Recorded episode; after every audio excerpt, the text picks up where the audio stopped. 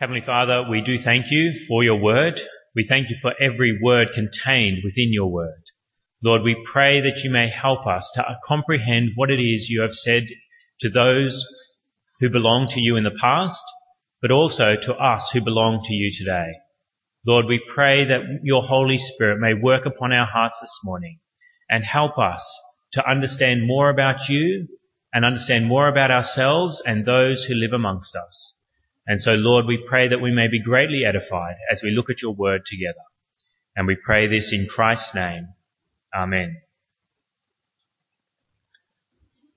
Well, in life, at different points, you will want to separate yourselves from those around you. Who do you separate yourself from? And how long do you separate yourselves from those around you? Sometimes you may want a permanent separation from someone or some a group of people, particularly if they're having a bad influence on you, you say, I need to remove this person from my life. Sometimes it's more of a temporary separation that you feel you need from those around you. And that may be because, yes, you don't get on with them, but you recognize you need to still have some contact with them. Or it may even be those that you love dearly. You just want a little bit of time to yourself. You need to separate yourself even for just a few hours from those around you. I sometimes feel this. It's nice to get out of the house and be in my office here at the church. I feel like sometimes I just need that little break from those people that I dearly love, but I just need a little separation from them. And I think it'd be uh, difficult for me if I was a pastor and working from an office at home. I really appreciate being able to have an office here at the church that I can separate myself from the noise and chaos that sometimes descends upon our house. Our house is generally fairly orderly place to some extent, but uh, sometimes it's very disorderly and interruptions do come. And it's nice to be away from those, to be separate from them. The passage that we've been looking at uh, is Ezra chapter 10, and we've been slowly working through Ezra. And today we've come to the subject of separation, of separation. And that's what we're going to be looking at as we go through uh, these few verses together this morning. But you may be saying, well, how does Ezra, this passage that we're looking at, how does it fit in with the whole of the Bible? Ezra is a bit of an obscure book for many people, for many Christians. They haven't actually read the book of Ezra or never really understood what it's all about and how it fits into Israelite history. If that is you, then I'll give a quick recap as to where Ezra fits into Israelite history. Basically, the, the storyline of the Bible begins with Genesis, the first book of the Bible, and that begins with God making the heavens and the earth. He then makes two people, Adam and Eve, and from Adam and Eve you eventually get this man called Abraham. Abraham has a grandson who is named Israel, and from Israel you get the 12 tribes of Israel. Those, uh, the Israelite family, that moves to the land of Egypt for a time, and while they're there, they get enslaved by the Egyptians. The Egyptians uh, mistreat them, and eventually God takes them out of Egypt to the land of Canaan, and that happens under the leadership of Moses. Uh, Moses takes them through the desert, and then Joshua helps them conquer the land of Canaan. They then live there for quite some time. They have a series of kings over them. One is uh, King David, who is quite famous, and then the kingdom actually splits under uh, after his uh, David's son Solomon. And basically, the Israelites sin again and again. God sends prophets to them. They continue to rebel. And eventually, the Assyrian army comes in, a Babylonian army comes in a bit later, and pretty much wipes out the Israelite race to a large extent. Although there is a remnant, and that remnant is primarily people who are taken from the land of Canaan back to Babylon, and they live in exile there for a time. God protects them while they're there in Babylon, and then eventually he allows them to return to the land of Israel. And that is where the book of Ezra picks up, is the, the waves, the, the, these groups of exiles coming back to the land of Israel. And Ezra himself is a man who leads a wave of these Israelites back from Babylon to the land of Israel. And when he gets back there, he instructs the people on how to live. And while he's there, he finds out that many Israelites have actually been marrying people from foreign nations, women from foreign nations. And the law, God's law had said you cannot marry people from foreign nations, and particularly those who worship other gods. That's the main problem. It's not that God is against interracial marriage. He's against interreligious marriage. He's against you marrying people who follow a different God. And Ezra finds out about this, and then we saw in chapter 9, he prays to God about this matter, and then we've been slowly looking at how the Israelites respond to the fact that many Israelites are married to foreign women. And so we've seen Ezra uh, fast about this. We've seen people give advice, and we've seen that uh, there's an oath taken about this matter as well. And then last week we looked at the fact that a meeting was called to deal with this subject. And so that's what we looked at last week in verses 7, 8 and 9, how the Israelites are told that we're going to have a members meeting about this particular issue and we're going to resolve it and everybody must show up or there will be disciplinary action. So last week we looked at the importance of uh, having meetings and uh, the need to be with other Christians and particularly to resolve difficult sin problems that may have occurred within a community. But now we're going to look at what is the solution that is proposed for this particular problem. What is what, what is meant to happen if you're in a mixed marriage? And we see, my first main point this morning tells us what Ezra proposes, and that is, my first main point is Ezra encourages separation from unbelieving spouses. Ezra encourages separation from unbelieving spouses. If you want to follow my main points, they're listed there on the back of the church bulletin so that you can see where I'm headed. And so my first is about Ezra's instruction that those who are in these mixed marriages should separate from their unbelieving spouses. And we see that in verse 11. Page 470 of the Black Church Bibles, page 470, Ezra chapter 10, verse 11, Ezra says, Now make confession to the Lord, the God of your fathers, and do his will, Separate yourselves from the people around you and from your foreign wives. You must separate, you must divorce yourselves from these foreign wives. And we've seen that this is something that has not been slow in coming. It has been building. Uh, Shechaniah has actually proposed this solution back in verse 2. Ezra didn't come up with the idea initially. He may have thought of it, but it wasn't first vocalized by Ezra. In fact, back in verse 2, we saw uh, that Shechaniah, son of Jehiel, one of the descendants of Elam, said to Ezra, we have been unfaithful to our God by marrying foreign women from the peoples around us, but in spite of this, there is still hope for Israel now let us make a covenant before our God to send away all these women and their children in accordance with the counsel of my Lord and of those who fear the commands of our God.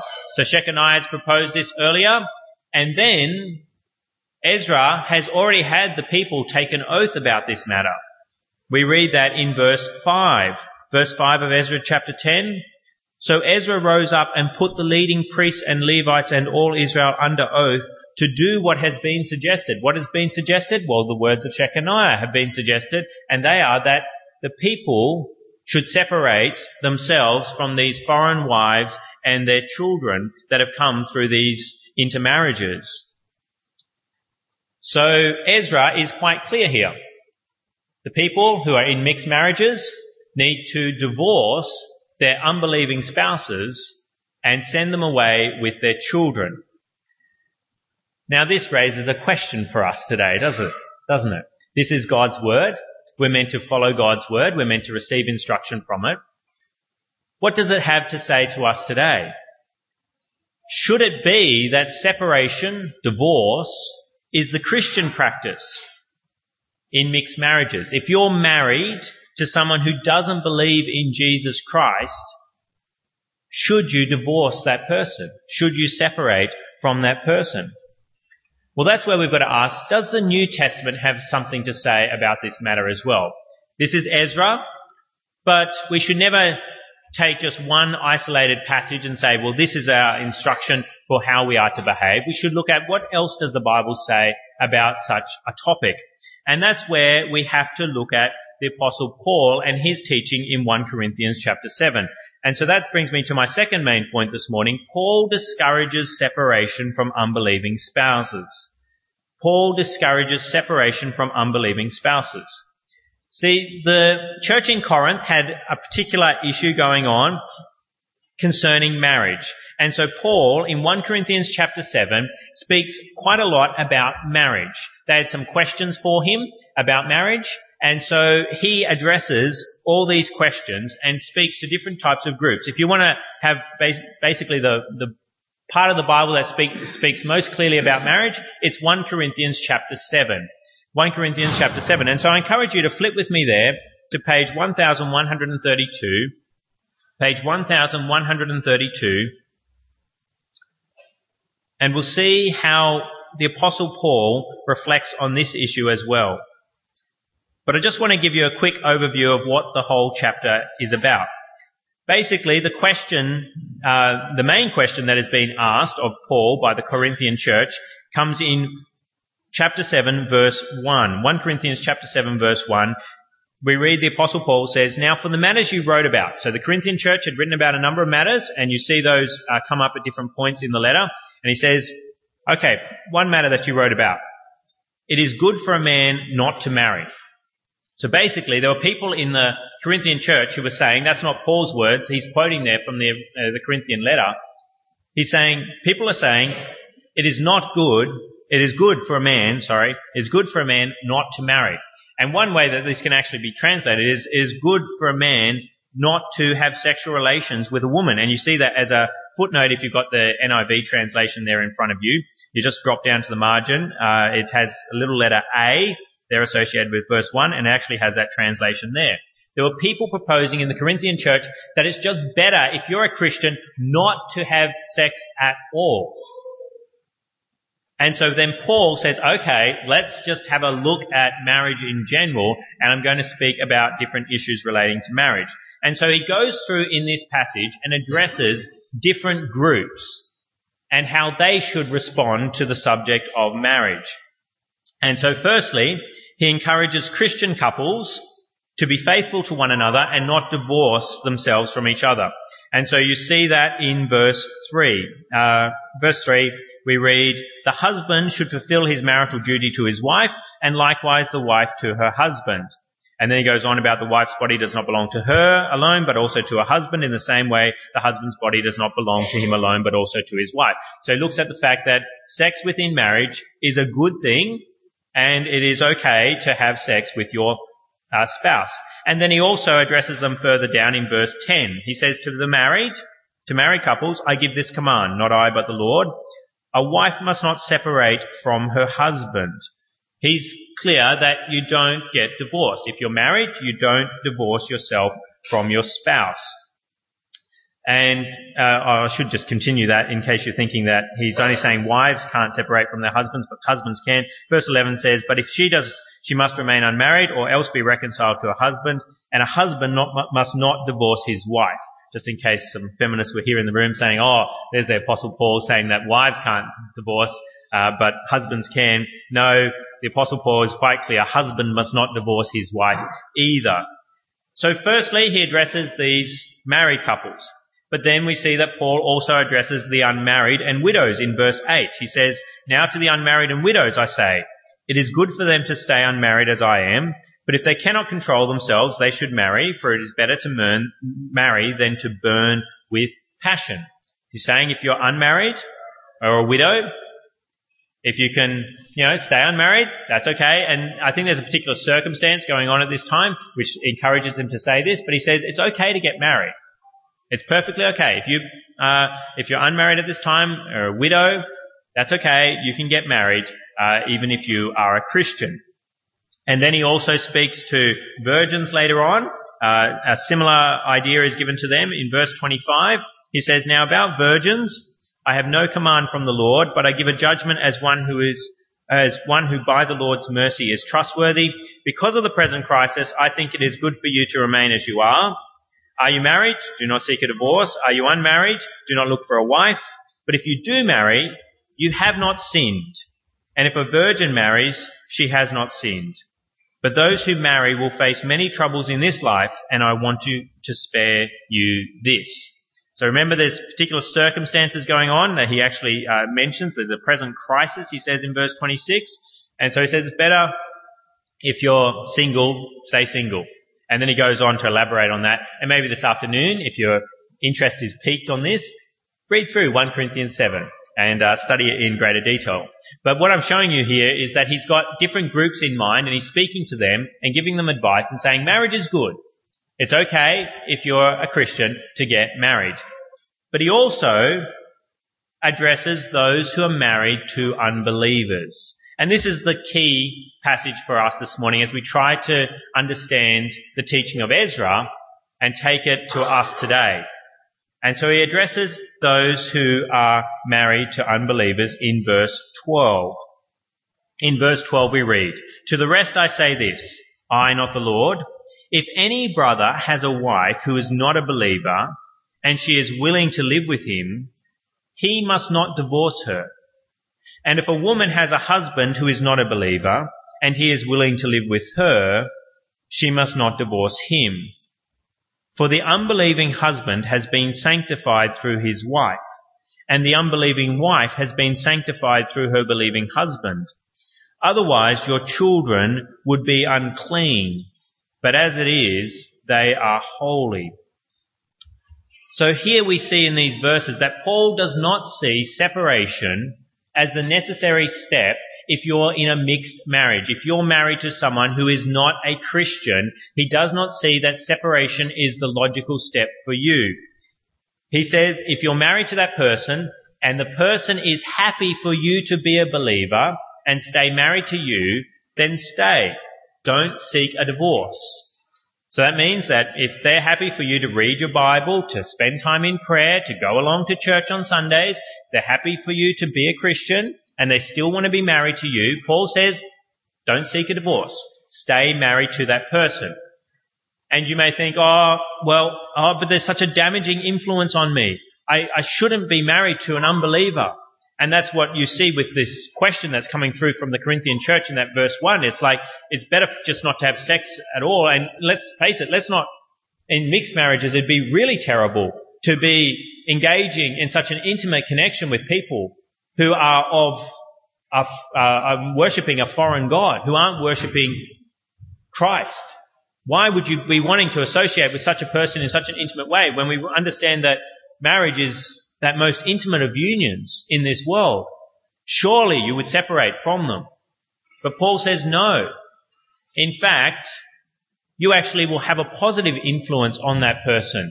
Rather than them simply having a negative influence on you, you can actually have a positive influence on them. And that's what he's getting at in verse 14.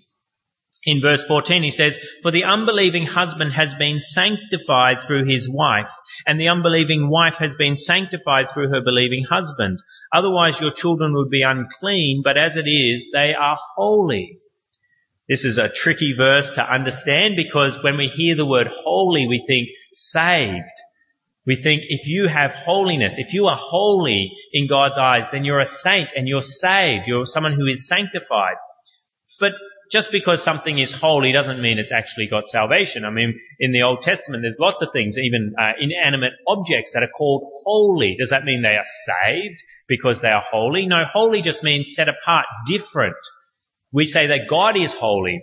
God is not saved. He is holy because he is different from us. He is other. He is very different from us. And we strive to be holy like him, which means we are different from those around us. And so what happens in a mixed marriage is the unbelieving spouse and the children in that home are set apart in the eyes of God. They are, they're different from the rest of the community where there is no believing spouse in that home at all. There is a positive influence that is had upon that unbelieving husband or unbelieving wife and on those children because there is someone in the home who worships God. There is someone in the home who prays. There is someone in the home who reads the Bible. There is someone in the home who goes to worship with other believers. And so there's this positive influence and the, and the personal character of that person as they live like Christ in the home has this influence on that house, house for good. And so Paul says, don't go out. Don't get a divorce. stay in that home. So, if Paul teaches this and Ezra teaches that, we saw Ezra teaches that spouses should separate if they have an unbelieving spouse and Paul teaches that you shouldn't. Well, what are we to do today? How are we to understand this? Does not Paul know the law? Ezra was living in accordance to the law, was he not? He was someone who knew the law very well. And the law in Deuteronomy had said, do not marry those of foreign nations. What is it that we are to understand when we come to this passage that seems contradictory to one another, these two passages that seem contradictory? Well, that brings me to my third main point this morning. My third main point is that Ezra's situation was different from Paul's situation and ours. Ezra's situation was different from Paul's situation and our situation today we must remember that Ezra was living in a time where God's people were a national group. God's people were a national group. Church and state were one and the same.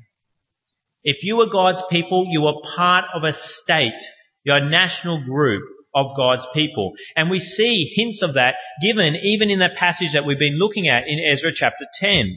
Ezra chapter 10, Flip with me back there. If you've got 1 Corinthians 7 open, keep your finger there for a moment because we're going to come back to it. 1 Corinthians, uh, Ezra chapter 10. Ezra chapter 10. And when, last, uh, last week we looked at verses 7, 8 and 9 and there's a call for a meeting about the issue of intermarriage. And it was interesting the way that the people could be disciplined. If you recall, how could they be disciplined? if they didn't come to the meeting. Verse 8 tells us anyone who failed to appear within three days would forfeit all his property in accordance with the decision of the officials and elders and would himself be expelled from the assembly of the exiles. They would be expelled from the assembly, which we looked at last week on how we do that as a church as well. We remove people from membership if we see that they're living immoral lives, if they're not coming to church, if they're not associating with the body of believers, we m- remove them from membership because they're not part of us. So we expel them from the church, from the assembly, like they did here in Ezra. But notice what else happens to those who fail to show up at a meeting. Those who are not, uh, are not faithful to the community. Verse 8, anyone who failed to appear within three days would forfeit all his property. Do we at Drummoyne Baptist do that if you don't show up at a members meeting? We take all your property off you? Some of you may think that sounds like a good idea. The church uh, funds would increase greatly, but we do not do that. Why? Because we do not see that the church is linked with the state in that regard. We can't confiscate people's property because we are not a nation of God's people like it was with Ezra. And Ezra shows that he's got this view as well when he considers God's people that they're a nation state in what he says in his teaching, well, what his instruction is to the people in verse 11. Verse 11, that verse that we're looking at today, where we see that he says, separate yourselves from your mixed marriages. What else does he say in that verse? He says, now make confession to the Lord, the God of your fathers, and do his will. Separate yourselves from the peoples around you and from your foreign wives. He doesn't want just the mixed marriages to break up. He wants the people not to have anything to do with the other nations around them. He wants them to separate from those people. We have to remember that in the Old Testament, God's people were associated with the state, with the state of Israel. And also, God's people were associated with whose family you were connected to as well. It all came back to whether you were part of Israel, whether you were part of Jacob, that grandson of Abraham, and whether you were directly connected to him. And when the Israelites initially come back from exile, there's this list that is given in Ezra chapter 2, looking at this genealogy, which I preached on many years ago now, according to my records, 2010, five years ago, so I'm sure you don't recall. But in 2010, I went through that list, and you look at how they all try and find out from their genealogies whether they're connected back to the people of Israel. And some people were actually excluded from the community, from the priesthood as unclean because they could not, it says in verse 62 of chapter 2, they, these searched for their family records, but they could not find them, and so were excluded from the priesthood as unclean. It was all about whether you were connected back to Israel. And then of course to Abraham, the man who received the promises of God. That's what it meant to be God, one of God's people in the Old Testament. But then the New Testament comes along and we understand more fully that God's people are associated with those who have faith in God. That really all along God's people are those who believe in God. It's not about what country you live in makes you a Christian or who you're related to makes you a Christian. It's about your faith in God. And an example of that taught in the New Testament is 1 Corinthians chapter 5.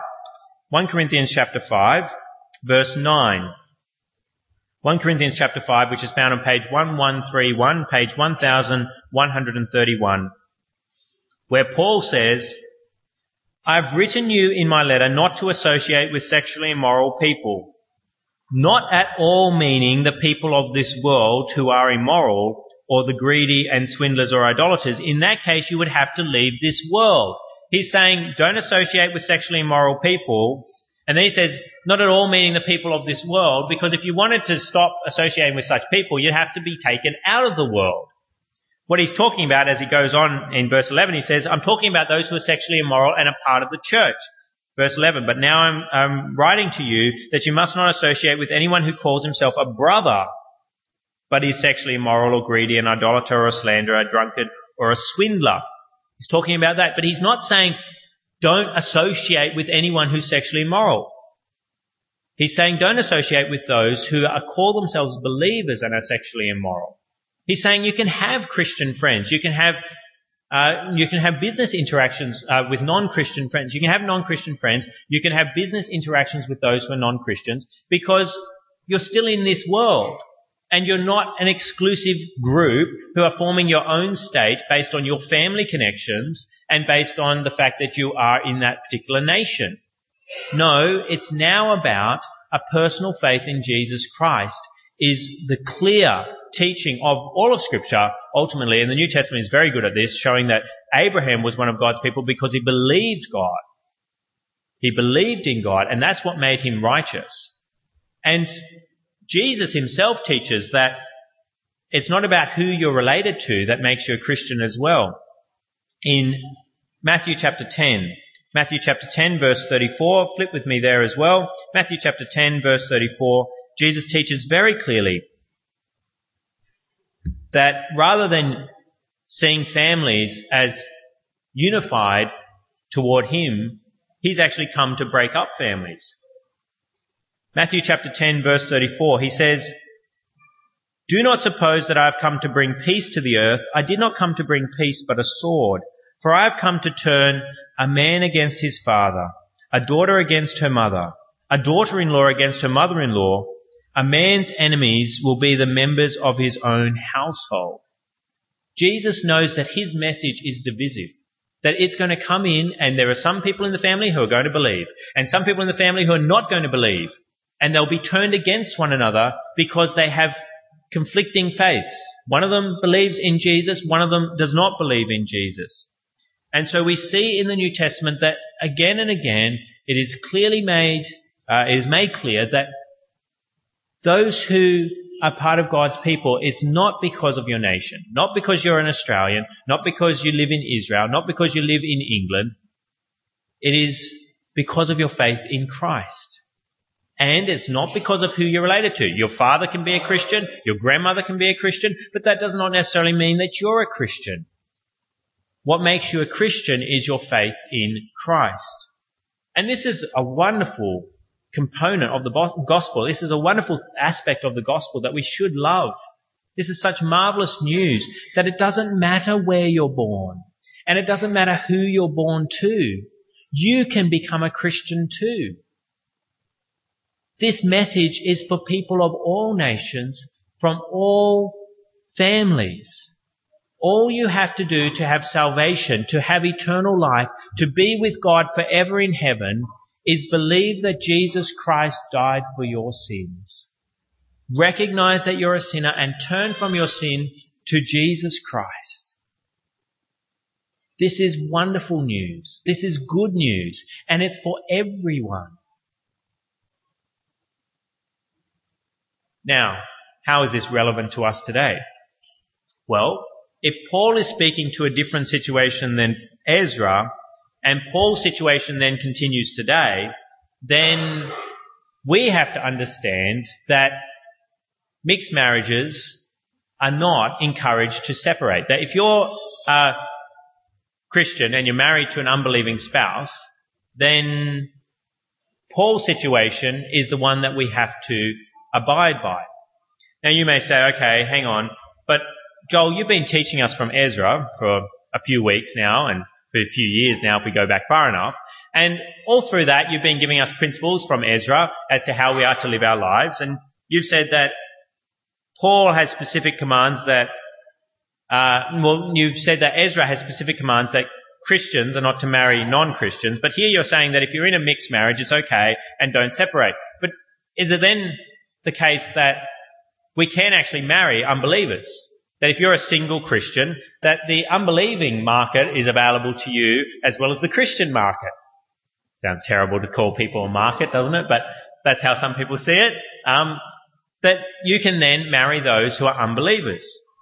Well, that's where we have to look at what Paul instructs us as well. And when I preached on this a, a, a few weeks ago, or a few months back now, I did show that Paul clearly teaches that believers are not to marry unbelievers. That he is in accordance with Ezra and what Ezra takes from the law from Deuteronomy, that believers are not to marry unbelievers. And we see that in a passage like 1 Corinthians 7 verse 39, 1 Corinthians 7:39 where we read, "A woman is bound to her husband as long as he lives, but if her husband dies, she is free to marry anyone she wishes, but he must belong to the Lord."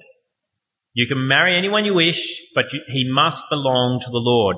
And another passage is 2 Corinthians chapter 6 verse 14. 2 Corinthians 6:14 where we read, "Do not be yoked together with unbelievers, for what do righteousness and wickedness have in common?"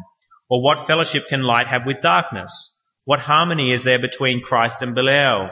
What does a believer have in common with an unbeliever? What agreement is there between the temple of God and idols? For we are the temple of the living God. As God has said, I will live with them and walk among them, and I will be their God, and they will be my people.